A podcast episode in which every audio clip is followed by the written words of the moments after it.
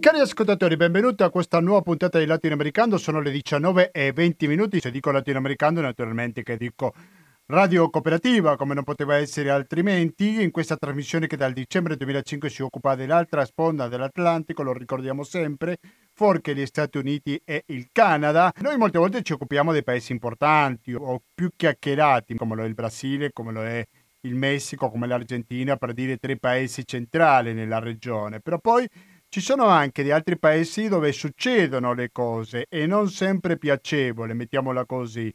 Mi sto riferendo specificamente al caso del Guatemala, paese con il quale ci collegheremo fra pochissimi istanti, perché continua a praticarsi l'uccisione di alcune leader sociali. In effetti si è parlato molto su questa morte nel paese centroamericano è quella di un tale Benito, lottava a favore dei diritti dei Magia e è stato ucciso. Quindi oggi faremo il collegamento con questo piccolo paese centroamericano per capire cosa è successo con Benito, però anche per capire com'è la situazione dei diritti umani in Guatemala e naturalmente che non potremo lasciare fuori la situazione che colpisce un po' in tutto il mondo, come quella della pandemia del Covid-19.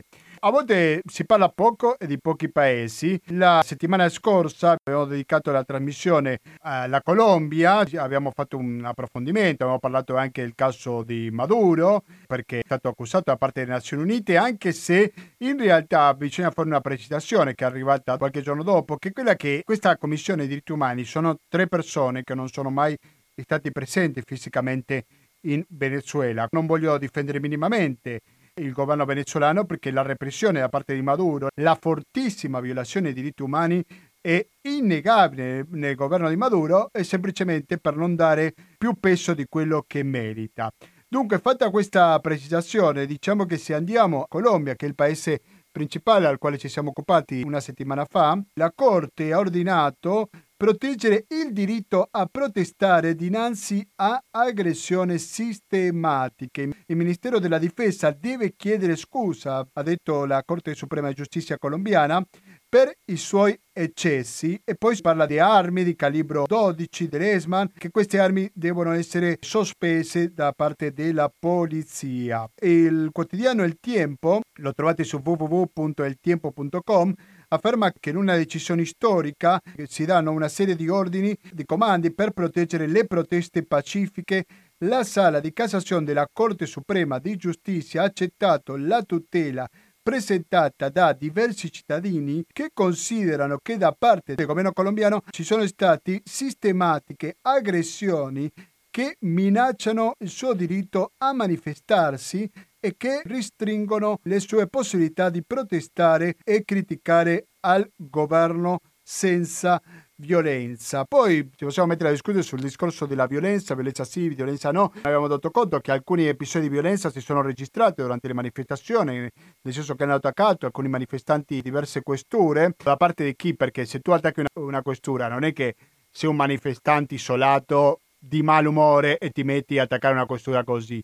Cioè ci vuole un'organizzazione nel male finché vuoi, però ci vuole un'organizzazione. E dicevamo l'altra volta con il nostro ospite che abbiamo avuto il collegamento con Bogotà, Dario Chilarducci, che per attaccare tante questure è chiaro che non lo possono fare questi manifestanti pacifici. Quindi sicuramente c'è molto, ma molto da capire ancora, come c'è anche ancora da capire un altro caso che noi ripetiamo sin dal 16 luglio e continueremo a ripetere finché si scopra la verità, come lo è il caso di Mario Paciolo, in cui c'è sempre un silenzio assordante, come si dice in questo caso, un silenzio che non può continuare avanti perché c'è una urgente richiesta di giustizia e il governo italiano, nella voce del ministro Di Maio, deve farsi carico ancora di più di questo omicidio contro un cittadino italiano, napoletano per essere più specifico, come è il caso di Mario Pacciola. Questo l'ho detto così a modo introduttivo, però ripeto che Guatemala sarà il centro di questa trasmissione. Avete la possibilità di scriverci quando volete, quindi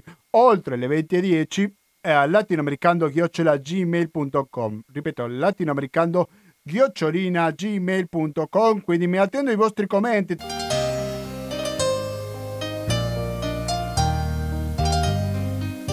musicalmente siamo accompagnati oggi da Cesar de Guatemala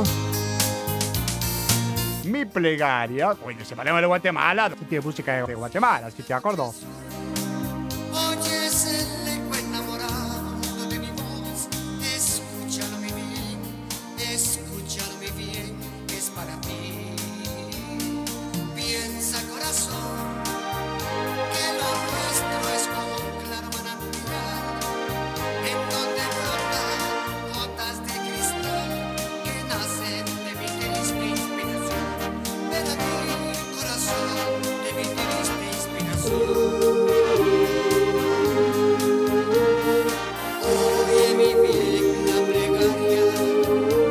La nostra ospite aveva un impegno da sbrigare, quindi fra 5 minuti saremo in collegamento in diretta con il Guatemala. Dicevo prima, ci sono tante notizie che arrivano sempre dalla Colombia, non sono niente buone. Se vogliamo c'è un grande squilibrio a proposito dell'informazione. Poco che si parla dell'America Latina o della Colombia è per sentire la voce del governo colombiano, che per esempio se la prende contro il governo Maduro.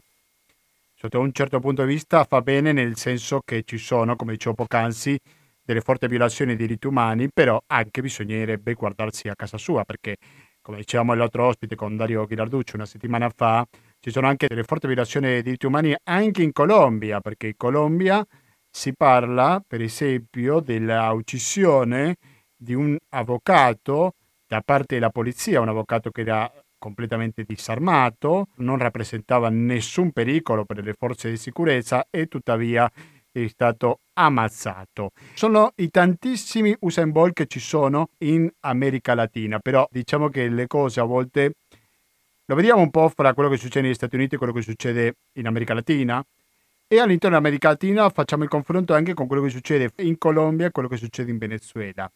Nel senso che lo stesso episodio ha diverse dimensioni secondo i mass media internazionali e anche italiani, secondo dove questi fatti succedano.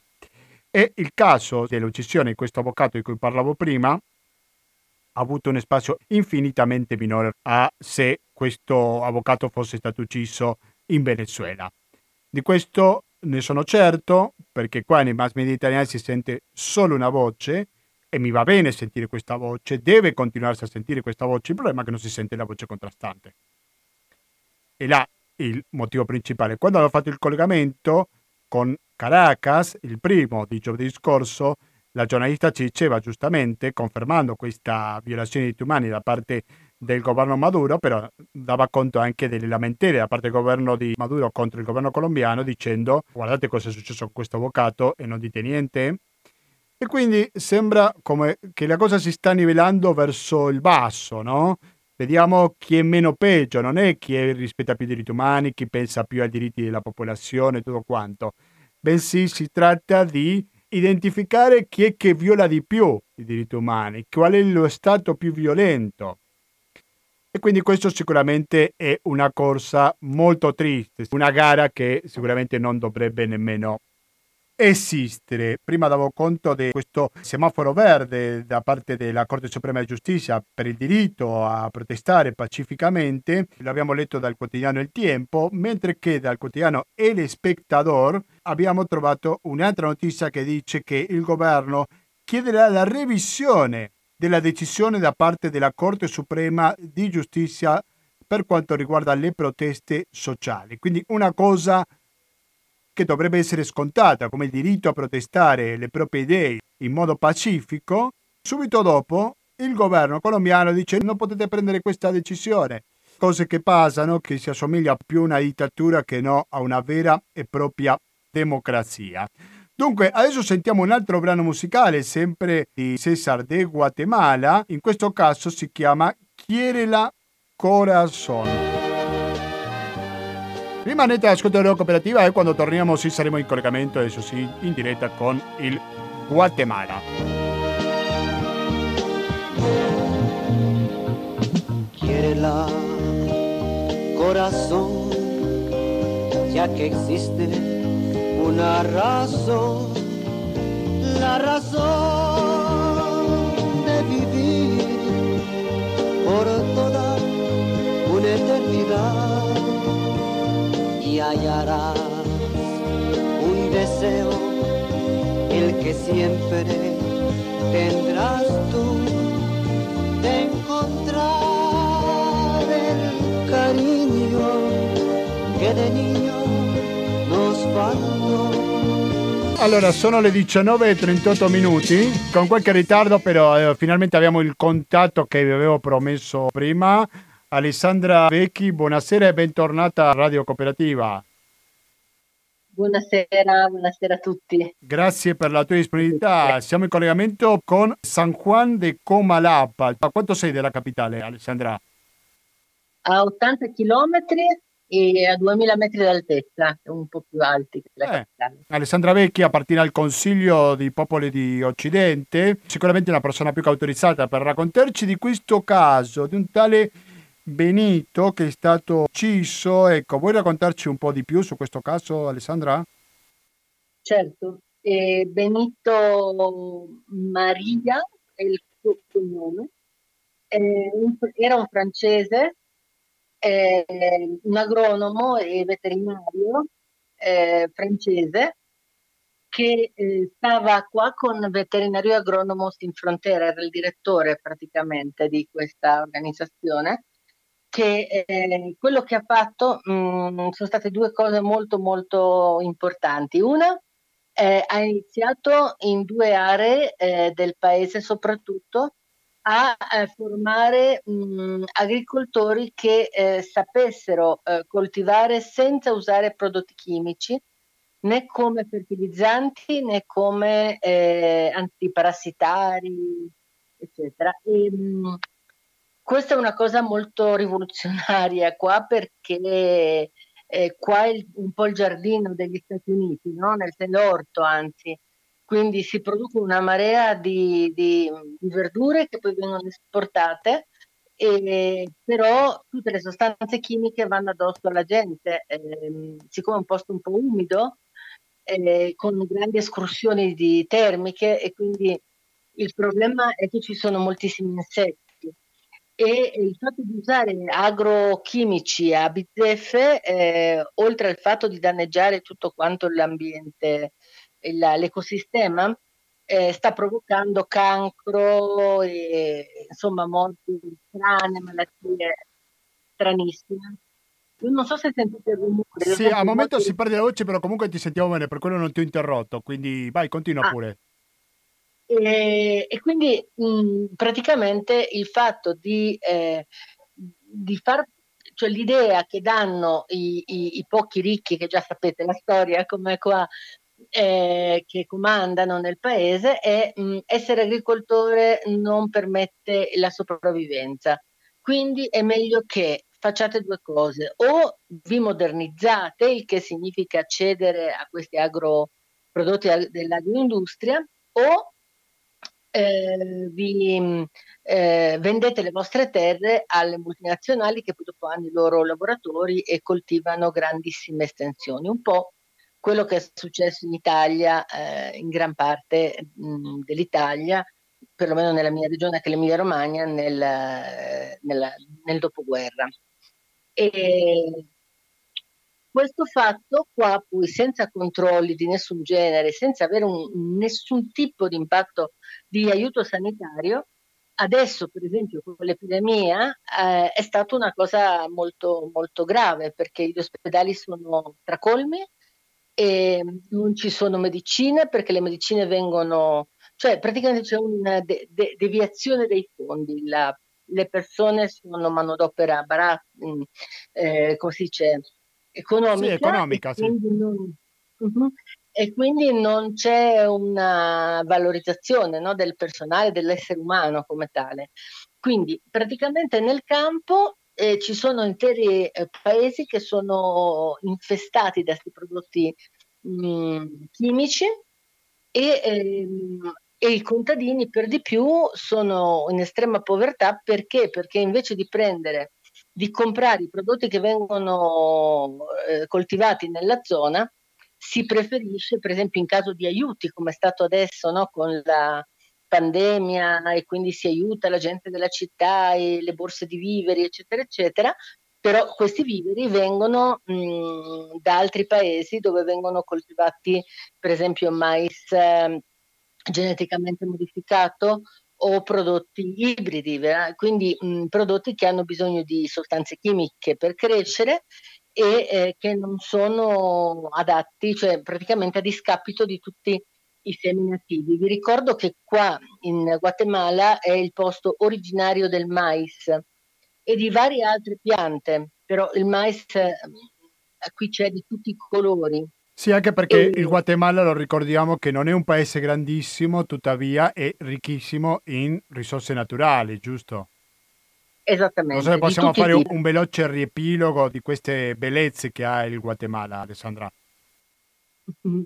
Beh, eh, ci sono 13 zone di vita in Guatemala, per cui si passa dal deserto alla selva amazzonica, all'alta montagna, ai boschi di abeti millenari, ai boschi di caoba, insomma, ci sono tantissimi eh, laghi, eh, fiumi, montagne alte che quindi scendono alla- ai fiumi con molta forza e quindi vengono sono interessanti per la mm, elettrica, per fare idroelettriche, e, e poi grandi mh, pianure vulcaniche, perché c'è una catena di vulcani e quindi le pianure vulcaniche fertilissime che sono state eh, appropriate, eh, tolte ai popoli originari che vivevano qua e eh, accaparrate in forma illegale da mh, 11 famiglie più o meno che sono quelle che dirigono e comandano nel, nel paese, si dice questo è il paese della-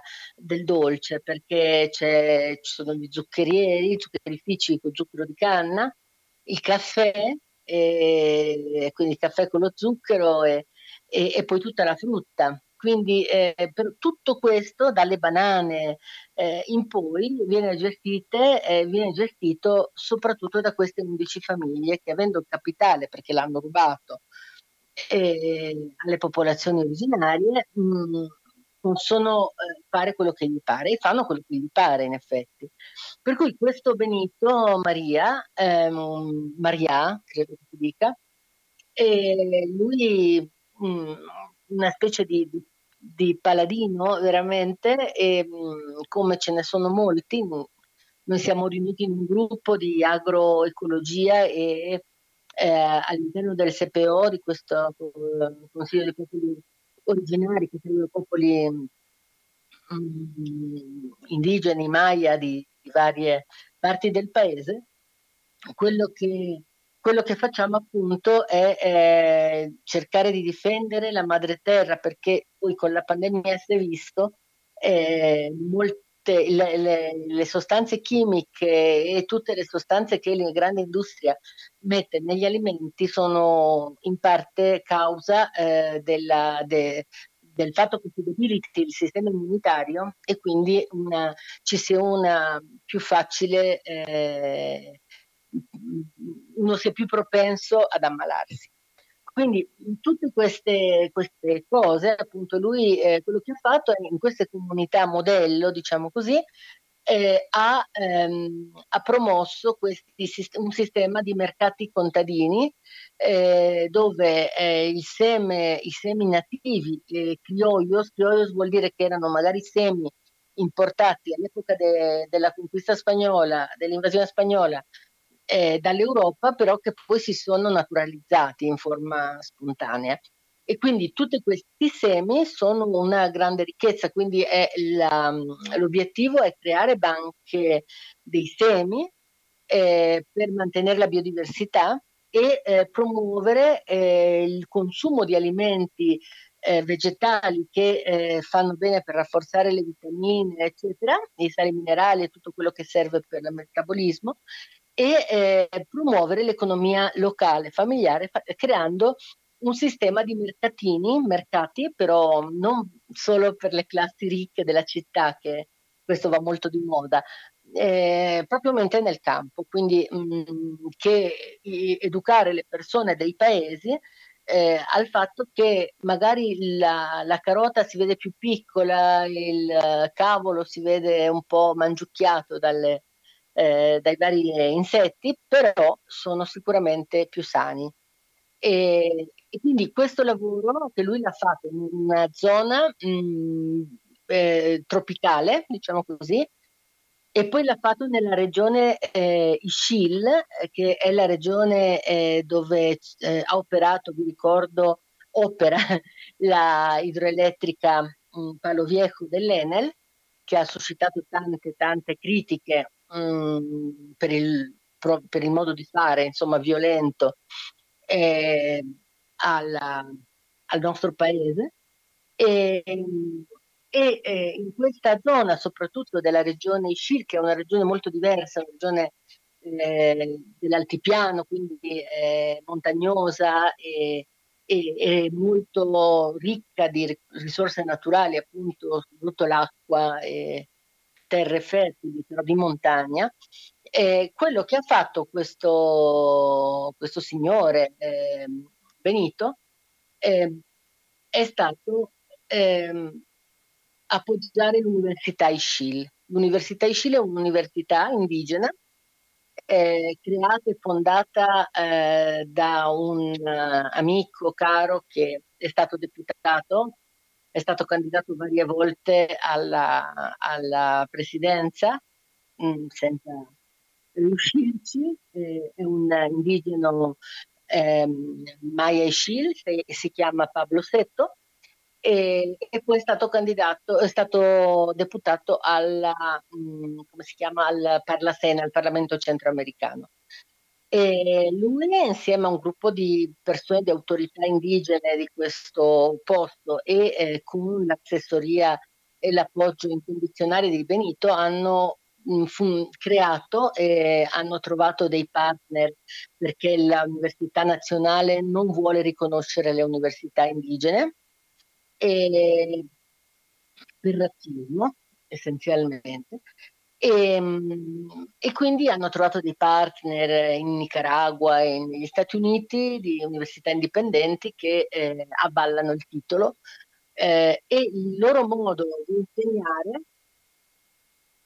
il loro modo di insegnare è, è legato ehm, al conoscere il territorio, conoscere eh, quindi in questo lavoro antropologico, ditemi se eh, faccio troppo lunga. E... No, no, casomai dopo ti faccio un'altra domanda, ma intanto continua pure. Si sentono rumori strani. E, ehm, e, comunque, ecco, tre giorni prima di essere stato ucciso, questo signore, l'Università Ischil aveva presentato um, anni fa una richiesta ehm, a partire di uno studio antropologico e, e, e legale fatto, per cui tutto il comune di eh, questa città che si chiama Nebat era in realtà un echido. L'echido, mh, che si conosce più per il Messico, però ovviamente c'erano anche qua, l'echido è una proprietà collettiva comunitaria in cui le terre vengono assegnate eh, per possesso, non per proprietà e quindi sono inalienabili, non si possono vendere né comprare. Però che succede? Durante il conflitto armato interno, che è durato 36 anni, qua è stato atroce in quella zona, ehm, il governo militare aveva deciso eh, che le terre del comune sono comune e quindi sono di proprietà del comune, quindi dello Stato, della struttura dello Stato, e quindi sono vendibili e quindi ovviamente avevano fatto delle false vendite a una serie di soggetti loschi eh, militari, ex militari, informanti dell'esercito, eccetera, che eh, appunto si sono appropriati di grandi parti di terra e in queste parti di terra o hanno cercato di fare delle coltivazioni eh, appunto con il concetto del latifondo in quei posti soprattutto di caffè, perché non è che ci siano altri tipi, cioè non è una zona tropicale, è una zona di montagna, oppure per fare appunto le idroelettriche. E quindi di fronte a questo fatto la gente si è arrabbiata, si è opposta e attraverso lo studio dell'università e il grande appoggio che ha dato questo, questo amico Benito Benoit, eh, sono riusciti ad avere eh, la meglio al Tribunale eh, Costituzionale, che è il più alto tribunale del paese. Quindi hanno avuto la meglio eh, nel senso che appunto è stato dichiarato che il comune è un echido e che quindi non era legittima la vendita. Quindi questo fatto ha provocato la rabbia eh, dei, dei, come si chiama, delle persone colpite, siccome in questo momento c'è il caos, come potrete immaginare, com'è così penso in tutto il mondo, per la pandemia c'è lo stato d'assedio, il coprifuoco dopo le nove, ci sono una serie di restrizioni e è più facile per chi vuole fare delle esecuzioni stragiudiziarie eh, realizzarle in forma piuttosto tranquilla. Ti interrompo Alessandro perché vorrei che sentissimo insieme una clip dedicata a Benito Maria, l'ho ucciso il 10 agosto. Su YouTube trovate questo video che sentiamo subito. Fuerza, resistencia, coraje para tener una vida digna. Se identificó mucho con nosotros como ranchos, como todos los indígenas. Uno de los sueños de Benito era con, este, que los jóvenes se integraran y que conocieran lo que es la historia de, de los pueblos quichés. Benito quería que entre mujeres también nos apoyaran. El sueño de Benito era que los pueblos mayas siguieran resistiendo, no solo resistir, sino también proponer acciones a favor de los pueblos indígenas. Il sogno di Benito era che i popoli Magia continuino a resistere, ma non soltanto resistere, ma anche proporre soluzioni per i popoli originari. E una delle l'ultima testimonianza che avevamo sentito, poi ci sono sempre giovani in questo video in cui si rende omaggio a Benito Maria, si dice come difendeva anche i loro diritti, anche quello delle donne. Quindi un personaggio sicuramente quello di Benito Maria molto ben voluto da parte della popolazione, della società civile, anche se lui non aveva origine indigena, giusto Sandra? No, non aveva origine indigena, Eh, però lo si vede perché se la maggioranza sono dei popoli originari e lui si vede che è biondo, se non ricordo male, o era biondo, no? Si distingueva Sì. sicuramente dalla maggioranza. Eh Prego. sì, eh, era francese, quindi era proprio di nazionalità francese. E di nazionalità francese, sposato con una veterinaria, per questo era agronomi e veterinari senza frontiere, eh, di origine, eh, di origine mh, spagnola, e di Barcellona, credo. Mh, bene, era insieme a noi in un gruppo di agroecologia dove stiamo cercando di riproporre da, da mesi, questo da, da prima della pandemia, appunto di appoggiarci nella creazione e nella moltiplicazione di progetti simili a quelli che Stiamo dicendo di quanto ben voluto era da parte della popolazione civile, Benito. Sì, infatti, era ben voluto e partecipava anche alle cerimonie Maya. Non so se lui stesso aveva preso la, la- diciamo così, era diventato guida spirituale. Sarebbe interessante capire se il governo francese ha fatto qualcosa, visto la cittadinanza di questa vittima, giusto? Sì, hanno effettivamente arrivato un messaggio da parte del presidente mm, Macron, si chiama, vero? Eh, francese, e, mm, e appunto mm, dove tra l'altro si, si dice che si farà una, un'indagine internazionale, si- siccome c'è la possibilità, no, di, di- di fare, di aprire un'indagine in altri paesi per la morte di un concittadino, no? Se per esempio eh, era francese ed è morto qui in forma, in forma non chiara, si può aprire un'indagine e se i responsabili sono- si trovano possono essere estra, mh, estraditati e eh, si può valere dell'estradizione e giudicarli eh, nel posto della- originario della persona uccisa. Quindi quello quello che stanno facendo, hanno sospeso le attività, perché comunque questo è il risultato che poi succede, hanno sospeso le attività di questa importante eh, organizzazione qua, ehm, la moglie è andata nella- in Francia per appunto iniziare questi procedimenti di, di- di ricerca della giustizia. Quindi il rapporto franco-guatemaltechi sono stati colpiti, si sono fatti sentire i francesi, c'è qualche specie di inclinazione nel rapporto fra entrambi i paesi? Dopo questa Mm, che uccisione? sappia, che io sappia no, a parte questo intervento di- di- del Presidente, però non ti so dire nel dettaglio. Certo è che tutti quanti i paesi europei c'è sempre una doppia morale, no? C'è, anzi, è stata una gran cosa che questo Presidente si sia espresso, perché in altri casi eh, le cose passano sotto silenzio, no? Oppure viene detto, vabbè, è lui che si è impicciato di cose che non doveva impicciarsi, però c'è da dire che questo, che questo signore era, era um, in Guatemala dall'epoca di Prodere, che è un uh, progetto che venne fatto quando ancora c'era in corso la, la guerra negli ultimi anni e che è stato un progetto anche criticato, però varie delle persone che ci hanno lavorato eh, lo, lo, hanno fatto in buona fede. Il progetto è stato criticato perché comunque erano paesi stranieri sotto la, la, diciamo così, l'ombrello delle Nazioni Unite che stavano intervenendo in aree di guerra per eh, arrivare a una normalizzazione, tra virgolette. E questo quindi ovviamente è una cosa un po' particolare, no? perché, perché effettivamente eh, nella normalizzazione può succedere che invece di favorire le comunità eh, vengano, si seguano altri interessi. Sì. Però... Oh. No, prego, finisci, finisci pure. No, però nonostante questo ci sono persone che hanno continuato a stare lì indipendentemente dalla, da questo programma quando è finito e hanno dato degli apporti positivi nel paese. Poi ci sono ovviamente interessi, tutti quanti i paesi, tutti, compreso la Norvegia che è stata addirittura scacciata qua dal governo anteriore perché, ehm, perché faceva dei programmi troppo favorevoli ai popoli indigeni, però anche la Norvegia, come tutti gli altri, hanno interesse sia nelle miniere che ci sono qua, qua ci sono risorse naturali, risorse minerarie incredibili, e sia nelle parti naturali sia nella parte strategica che è appunto il contatto tra eh, l'Oceano Atlantico e l'Oceano Pacifico e la costruzione di un canale secco che eh, sostituirebbe eh, il canale di Panama o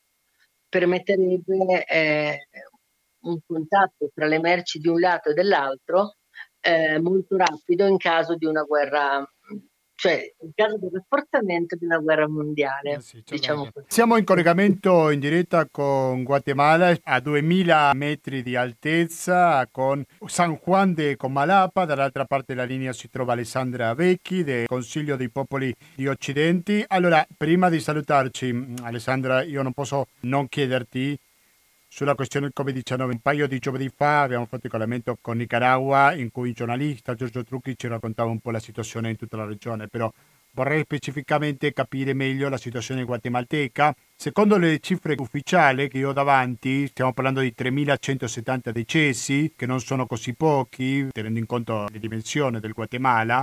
Poi ci sarebbero stati 76.459 ricoveri Attualmente ci sono 8.300 casi attivi. Ecco, com'è la situazione in Guatemala della pandemia e anche vorrei capire anche la distinzione se ci sono fra i centri urbani, la capitale e magari la campagna nel paese centroamericano. Prego. Eh, bene, la, mm, gli ospedali sono eh, in collasso totale da vari mesi per cui no, in verità questi casi non sono così, eh, così reali. E non sono reali perché ci sono moltissime persone che si ammalano e preferiscono non farlo sapere al centro di salute perché eh, hanno paura eh, di essere contagiati, perché le misure sono non, non, ries- non, si riesce a far fronte perché eh, i medici, ci sono molti medici che non vengono pagati da mesi perché c'è sempre costantemente corruzione e desvio di fondi e quindi per tutte queste ragioni e poi per lo stigma sociale perché la gente inizia ad avere paura e quindi evita, evita di avvicinarsi, evita di... E, e quindi in verità le cifre ufficiali noi non le ascoltiamo più, mm, questa è la verità. E, e, le cose che vengono dette ufficialmente non le ascoltiamo più. Per dirvi, io ho avuto qualche giorno fa qui eh, ospite il vescovo del Guatemala, de, del Chichè, Monsignor Rosolino Bianchetti, italiano, eh, sto facendo una, una pittura per, per, loro, insomma, per la chiesa del Chichè.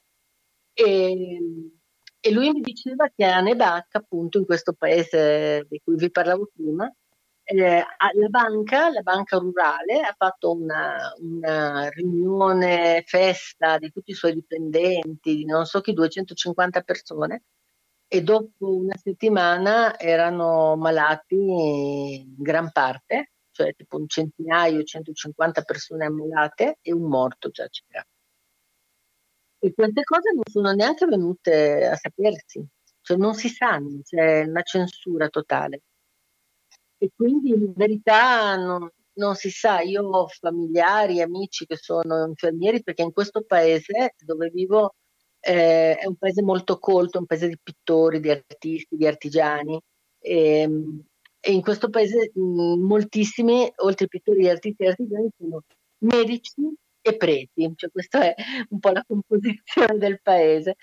E, ehm, e moltissimi medici e infermieri eh, vengono da qua e vanno in città che è a 80 km, vanno la mattina, fanno il loro turno, hanno fatto turni di 24 ore, immagin- immaginatevi, e mi dicevano queste persone che per esempio l'istituto che sarebbe come l'INPS, no? l'Istituto di Sicurezza Sociale, che ha il suo proprio ospedale, eh, le prove che fa sono prove che non servono, sono prove che danno dei falsi negativi, però le hanno comprate, quindi le devono usare, devono far finta di fare qualcosa, tipo facita muina.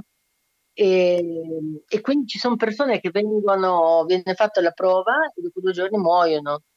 E quindi c'è un subregistro, un non registro, c'è gente che non si avvicina e molti preferiscono ritornare in campagna perché sì, l'aria nella, nella città un po' per il, la contaminazione delle macchine, e un po' per l'energia, è veramente tossico l'ambiente, è terribile.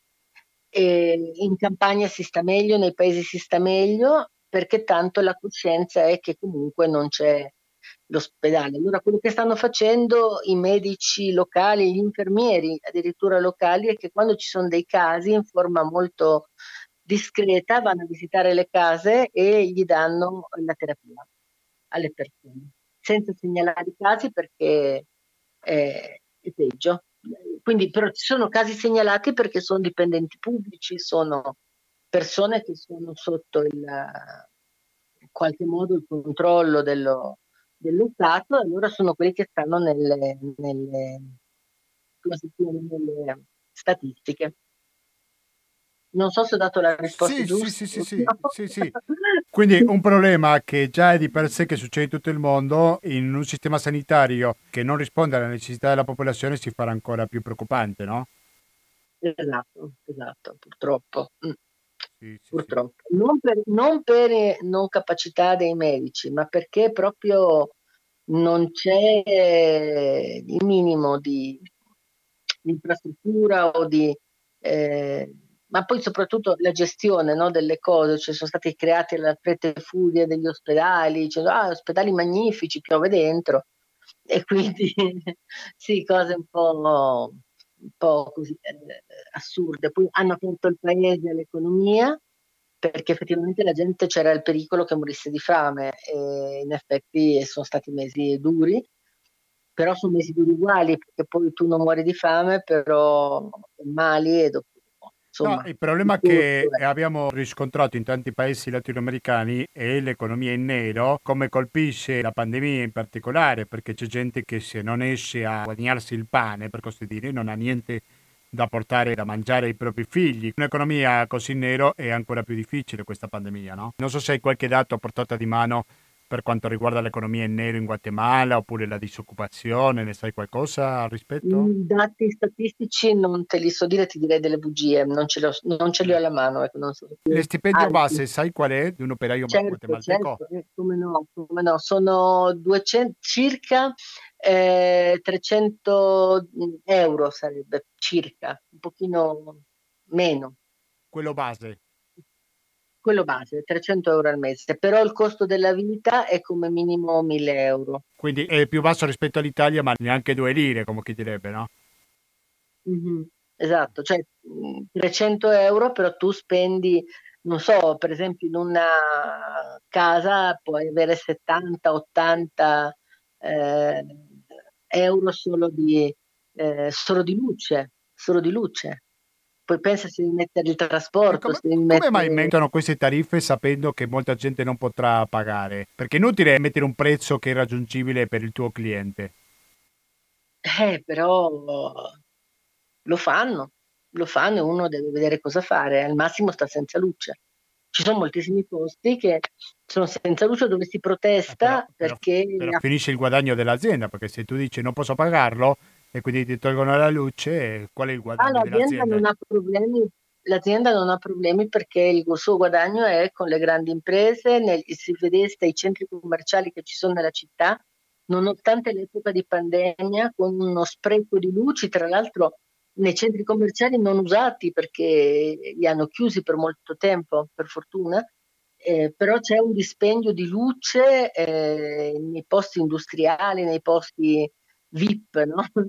nei posti alti, enorme, e quindi loro, secondo me, vanno molto bene con questo. Infatti, il problema della... eh, Proprio l'altro giorno mio, mio marito è stato insieme agli altri, altri compagni del, del- del- Consiglio dei Popoli Originari eh, del CPO sono stati a presentare una- un amparo, un- non so come si dice, un ricorso, insomma, un ricorso a- sempre a questa Corte Costituzionale proprio per il modello dell'energia elettrica, perché per esempio tutti i bambini che vanno a scuola eh, adesso viene richiesto che abbiano, eh, che studino attraverso il computer. E certo che per fortuna qui c'è un grande- una grande abitudine a usare il telefono perché le comunicazioni sono molto difficili, quindi eh, comunicazioni di altro genere, le distanze, anche sono 80 km, 80 km puoi farli in 4-5 ore per il traffico, per vari problemi. per- E quindi, eh, però non- in verità nei posti più isolati non, c'hanno- non stanno ricevendo lezioni, cioè praticamente hanno un anno vuoto. Certo, una difficoltà dentro le difficoltà. Io ringrazio veramente tanto Alessandra Vecchi per portare luce su una situazione che ai più sconosciuta, me compreso naturalmente. Quindi grazie e restiamo in contatto. Alessandra, alla prossima. D'accordo, ciao Gustavo, grazie. Ciao Alessandra, lo ricordo... Cosa? Non ho capito. E grazie a tutti, saluti a tutti. Saluti, grazie mille. Abbiamo sentito Alessandra Vecchi del Consiglio dei Popoli di Occidente in collegamento in diretta con San Juan de Comalapa a 80 km della capitale guatemalteca.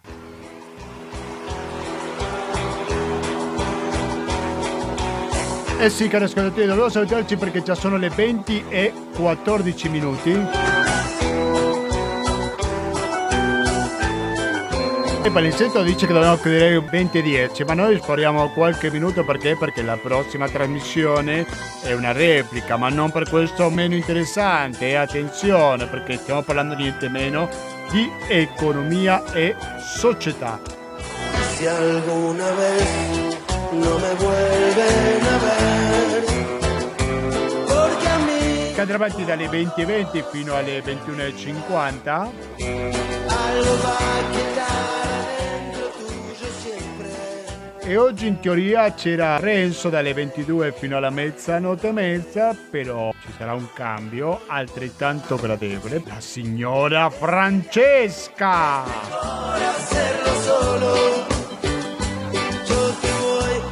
Ma per sentire Francesca e tutti i bravi conduttori radio cooperativa dovete sempre essere sintonizzati sull'FM 92.7 per il Veneto in genere o il www.radiocooperativa.org per ascoltarci in streaming dovunque vi troviate con un'ottima qualità audio. volver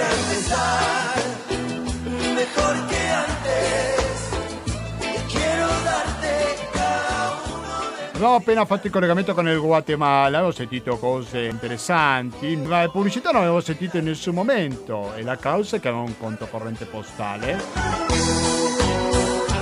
il cui numero è 120 82 301, naturalmente intestato a cooperativa, informazione e cultura, via Antonio Tempo numero 2, il KP30 531, il RID bancario, il pago elettronico, il contributo con l'associazione Amici Radio Cooperativa sono i metodi alternativi per aiutarci a sopravvivere. y volvería por todas partes para encontrarte y preguntarte si Anzi, vi dico, preparate carta e penna perché appena finisca questa sigla sentiamo l'invito a contribuire attraverso il 5 per 1000. Noi ci salutiamo, però restiamo in contatto. Eh, mi raccomando, latinoamericando-gmail.com ancora latinoamericando-gmail.com mettete mi piace alla pagina Facebook di Latinoamericano. Da Gustavo Claros, grazie e a risentirci domenica alle ore 18.30 e parleremo sul Libano.